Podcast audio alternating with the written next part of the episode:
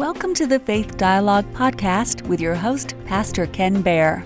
Are you ready to swim in the deep end of the Bible pool or climb to the top of Faith Mountain? If so, open the eyes that see, those ears that hear, and a heart that is receptive.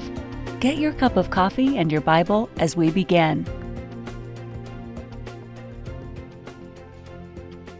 So today, um, we're going to be doing uh, something a little bit different, and you'll see it um, as we get going. Um, I'm going to be using a different version. I'm going to be using the NIV today, but you'll see exactly why. Our, our sermon title today is Mercy Triumphs. Mercy Triumphs. And it's out of uh, chapter 2 of the book of James, verses 8 through 13. Uh, so it's taken us a while to get to chapter 2. We started this going back about eight or nine weeks ago, and we've only gotten to chapter 2 last week. So we don't, we don't rush through these scriptures, uh, we take our time. Uh, we let them speak to us. And as our custom is, uh, what we typically do is we, uh, we let you uh, get caught up just as if you were watching a, a, a, series on TV. Usually, the first few minutes of the series, they kind of show you clips of what you've previously seen over the past few weeks. So, if you were with us, you remember that, that James is writing this to the scattered church. And at the very beginning, he says to count it all joy when you fall into various trials, various trials. Um, and he said that the testing of our faith uh, gives us patience. And you've probably seen that as well that it's during the times of testing that we actually learn. We learn more from our struggles in life than from our, our good times. And then a few weeks ago, we looked at what James had to say about temptation. And, and, we found that there was a blessing attached to temptation. You know, we all live in a world where people are constantly giving us messages about things that are not necessarily pleasing to the Lord. They're contrary to what the Word of God says, and they're constantly bombarding us with these messages. We live actually in a pagan society, not unlike these early uh, followers of Jesus Christ. And the, the, James said that the, actually the, the, uh, there's a blessing attached to enduring temptation. Last week we talked about the sin of partiality. I said, see, we talk about sin. And we talked about the sin of partiality. And the, the example that James gave was if a rich man came into our church, how we would treat them differently than if somebody that was poor came in, somebody that should that maybe was pushing a shopping cart. And, we do that. We said one of the reasons we do that is because we see the wealthy people that come into our fellowship, into our congregation as an asset. But those that are poor would be a, a liability. And James is going to pick up that conversation today. And our, our scripture passage today, verses 8 through 13, uh, talks about partiality. It, talks about the bias, the prejudice, the intolerance. And our, and our title for our message today is Mercy Triumphs. And let me go ahead and begin reading in chapter 2, verse 18. James says this If you really keep the royal law found in Scripture, love your neighbor as yourself, you are doing right. But if you show favoritism, you sin and are convicted by the law as lawbreakers. For whoever keeps the whole law and yet stumbles in just one point is guilty of breaking all of it. For he who said, You shall not commit murder, uh, uh, commit adultery, also said, You shall not murder. If you do not commit adultery, but you commit murder, you have become a lawbreaker. Speak and act as those who are going to be judged by the law that gives freedom. Because judgment without mercy will be shown to anyone who has not been merciful. Mercy triumphs over judgment. Mercy triumphs over judgment. So we're doing things differently today. We're actually quoting the New International Version. I usually use the New King James, and the reason is is because, like you, I've, I've memorized some, version, from, some verses, and they're typically from the King James. And the New King James is close enough that I don't have to memorize any more verses. so I like the New King. But in this passage, I, I love this last verse. And that's the thing we're doing differently too, because we're going to start with verse 13, because judgment without mercy will be shown to anyone who has not been merciful. Mercy triumphs over judgment. So, you know, when we take a look at these verses, we always take a look at the context. And what we said is that James was writing a very practical book. It was written to the church, and it basically told us not only how to honor God, but also how to get along with each other how to treat each other, how to be respectful, how to have respect for people as well as, as their property. We see particularly in this section that James quotes half of the Ten Commandments. Uh, he's interested not so much in how we respond to God, but how we respond to, to each other. You know, last week we mentioned, he mentioned favoritism, or what he calls the sin of partiality. And, and he mentions that he starts off with that again today, and he gives us a little bit more specificity. He says, if you really keep the royal law found in the scripture, love your neighbor as yourself, you are doing right. But if you show favoritism, you sin and are convicted by the law as lawbreakers. You know, again, this is what we talked about last week. We saw that partiality was actually a sin. And what James is saying, he said that when you commit a sin, you actually become a lawbreaker. Uh, you, you break it all every one of God's commands because you break one of them. You see, God doesn't judge on a curve, he, He's absolute. He wants you to get a 100%, 100%. So before we look at these verses, I want again take a look at the understanding of, of verse 13. James says, Because judgment without mercy will be shown to anyone who has not been merciful. Mercy triumphs over judgment. So, what does James mean when he says mercy triumphs over judgment? Well, we know that God is the ultimate judge. God is the one that judges. And if you're going to go before God, if you want God to be a judge, you want a merciful judge, right? If you've ever been to court, you're praying that the judge is merciful, right? That they don't have a little hangman's noose on their, on their court bench, right? That they don't have a guillotine there, they, that they're merciful, that they'll listen to what you're doing, and at the same time, they'll, they'll take mercy into account. Now, mercy and grace are, are two Christian terms that we speak of often, and there's a little saying that, that people have to explain the difference between mercy and grace. And it says this it says, Mercy is God not giving us what we do deserve. Mercy is not giving us what we do deserve, and grace is giving God giving us something we do not deserve. Now, when it comes to the judgment of God, for everything we do, remember, God is the judge. For everything we do, everything we say, everything we think, everything we do, but everything we fail to do that we know we should do. God is the judge of all of those things. So I'm going to give you my definition of God's mercy.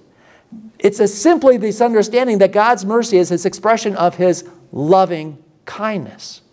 So God has this loving kindness. Bible speaks directly to the kindness of God a number of times, and specifically in the act of redemption and tied with what Jesus Christ did on the cross. For example, in Titus chapter 3, verses 4 through 6, Paul says this. He says, But when, kind, when the kindness and the love, there's those words, the kindness and the love of God our Savior toward man appeared, not by works of righteousness which we have done, but according to his mercy. He saved us through the washing of regeneration and renewing of the Holy Spirit, whom He poured out on us abundantly through Jesus Christ our Savior.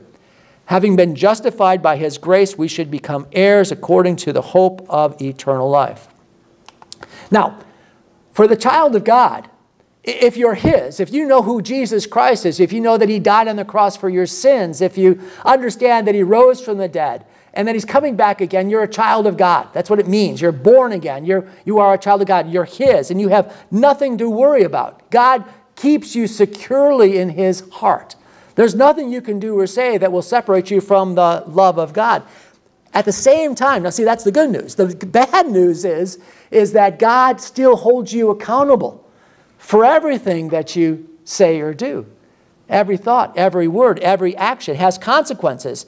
And we rely on God's mercy, His loving kindness regarding those consequences. Now, here's the thing God wants us to be kind as well. That's a unique thought, isn't it? That's exceptional. God wants us to be kind because He's kind. He wants us to show mercy because He shows mercy. You know, kindness is really at the heart of what you're called to be if you're called to be a Christian. Now, every one of us knows people that are unkind, right? I mean, we know them. They might be our neighbor, they might be somebody in your family. They're just unpleasant to be around.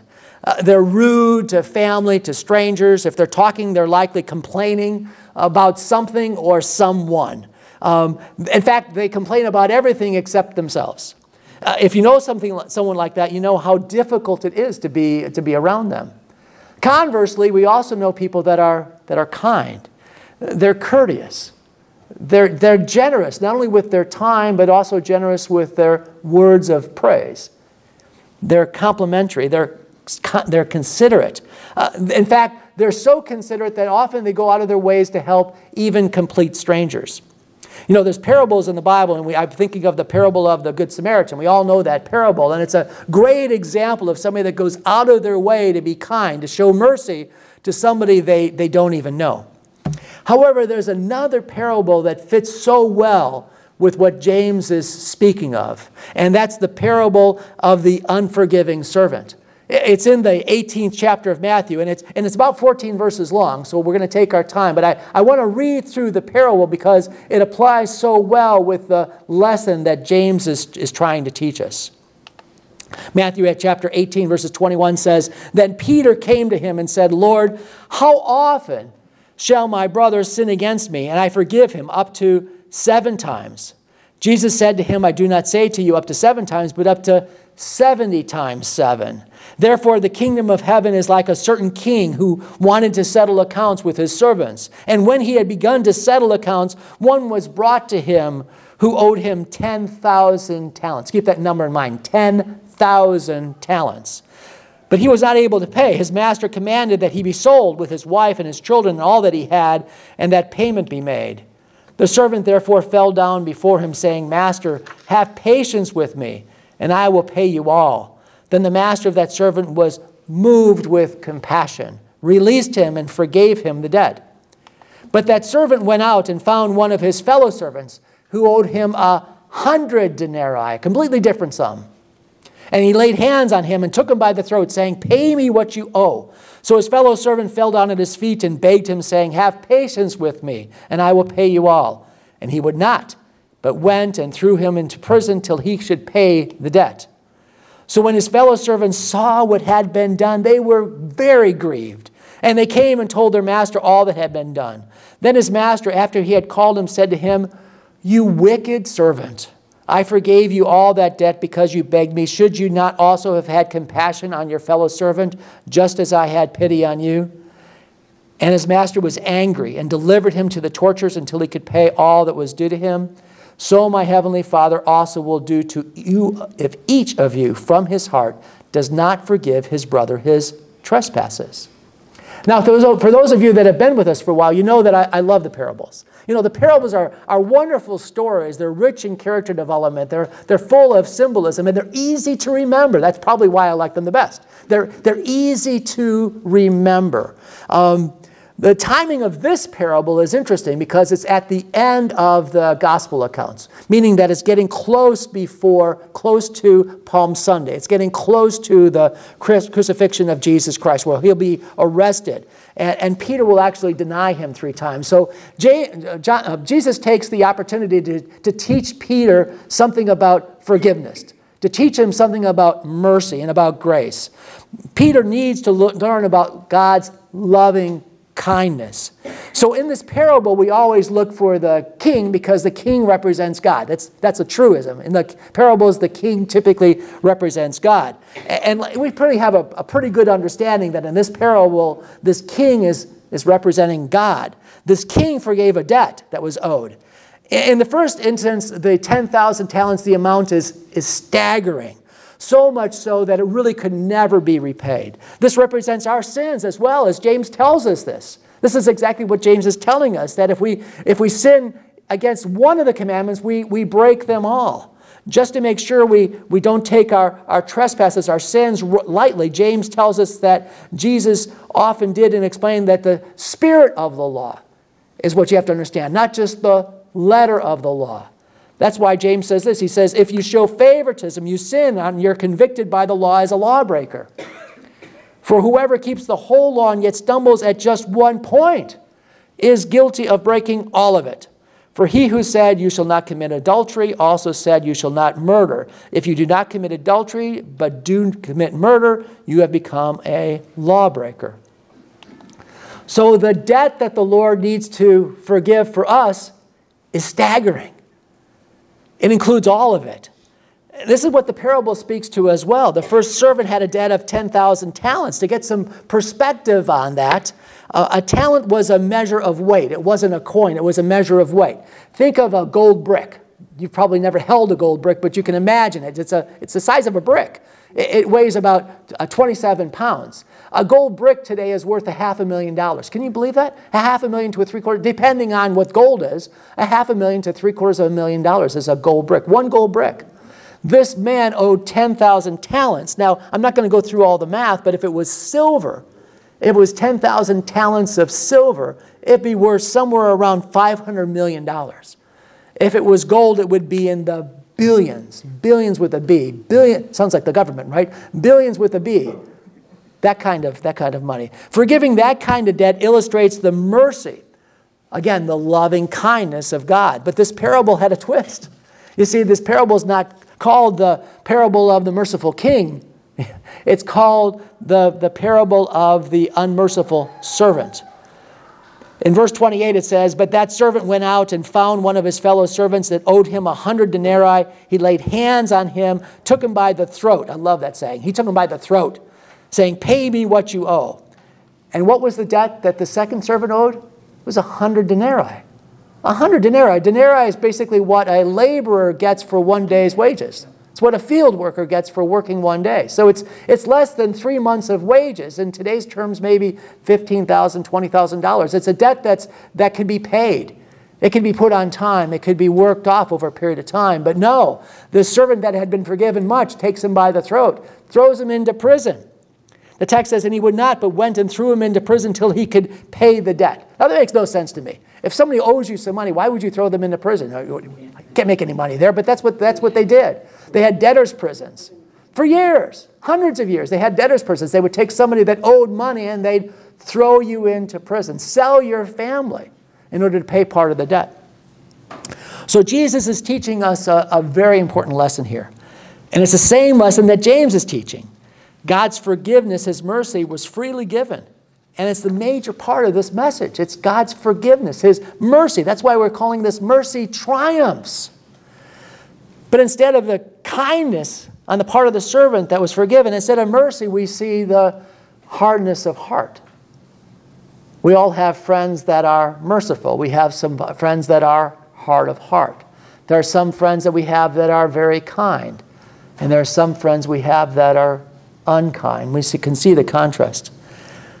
God wants us to be forgiving just as He is forgiving. God wants us to show mercy as He shows mercy to us, to show kindness as He shows us kindness. God's plan, get this, is that we would be like Jesus.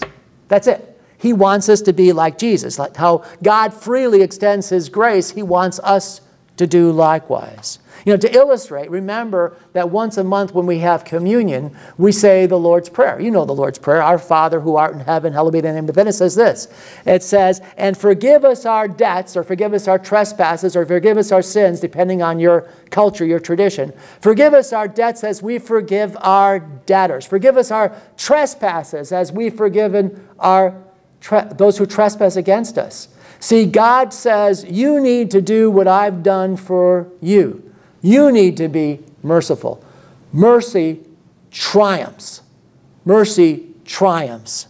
Depending on how you've learned that prayer, some say debts, some say trespasses, but we all get it and we understand how it fits in with this parable as well. It not only fits in with the parable, but it fits in with what James has to say. James says, Whoever keeps the whole law and yet stumbles at just one point is guilty of breaking all of it. We break it all. 10,000 talents worth. As they say, the whole shooting match, the whole nine yards. It's, it's staggering what God has forgiven us. God forgives us because His mercy triumphs. He asks us to do the same. You know, a few weeks ago, I, I, closed my sermon with a poem. We don't usually do that, we do a poem. And often we close our sermons with a, the doxology. And I love the doxology, I love poems, but as I was putting this sermon together, I realized we just sang a song last week His mercy is more. It's a beautiful song. And it speaks directly to what James is talking to us about. It speaks directly to what the parable was about as well. It's, it's, in, your, it's in the back, back of your bulletin, and we're going to put it up on the screen as well. The first verse, this is a song by Matt Boswell and Matt Papa. The first verse says this it says, What love could remember no wrongs we have done omniscient, all knowing, he counts not their sum. Thrown into a sea without bottom or shore, Our sins, they are many. His mercy, His mercy is more. So, with that, I recorded it. Isn't that cool? So I recorded it, so we'll go ahead and sing it. Do you guys want to come up and sing it too? You don't need a microphone or anything, just come on up and sing.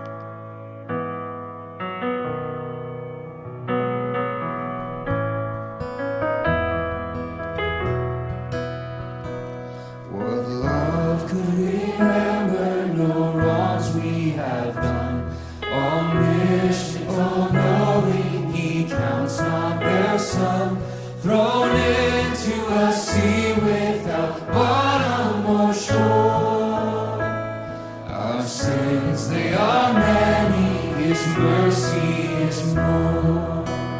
Praise the Lord.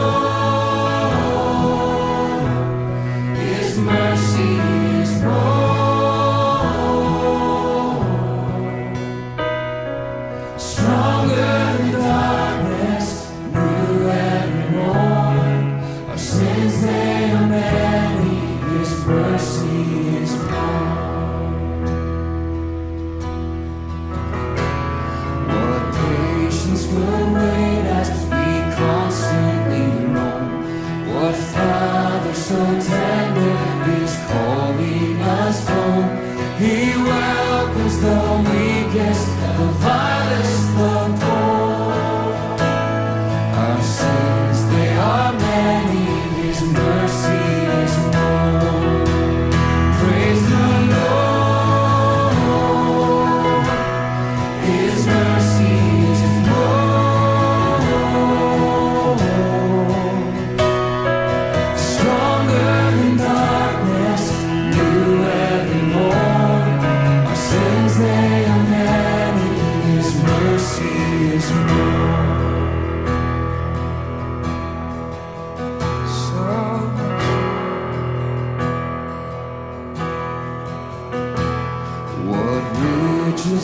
kindness he lavished on us.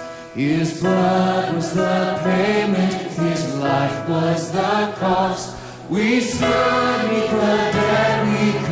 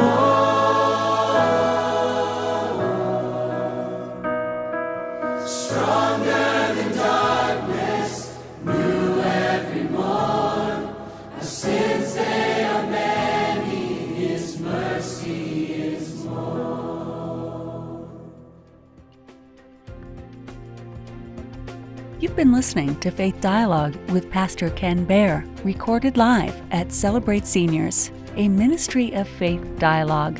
You can listen to or watch all of the recordings at Faith Dialogue by going to www.faithdialogue.org.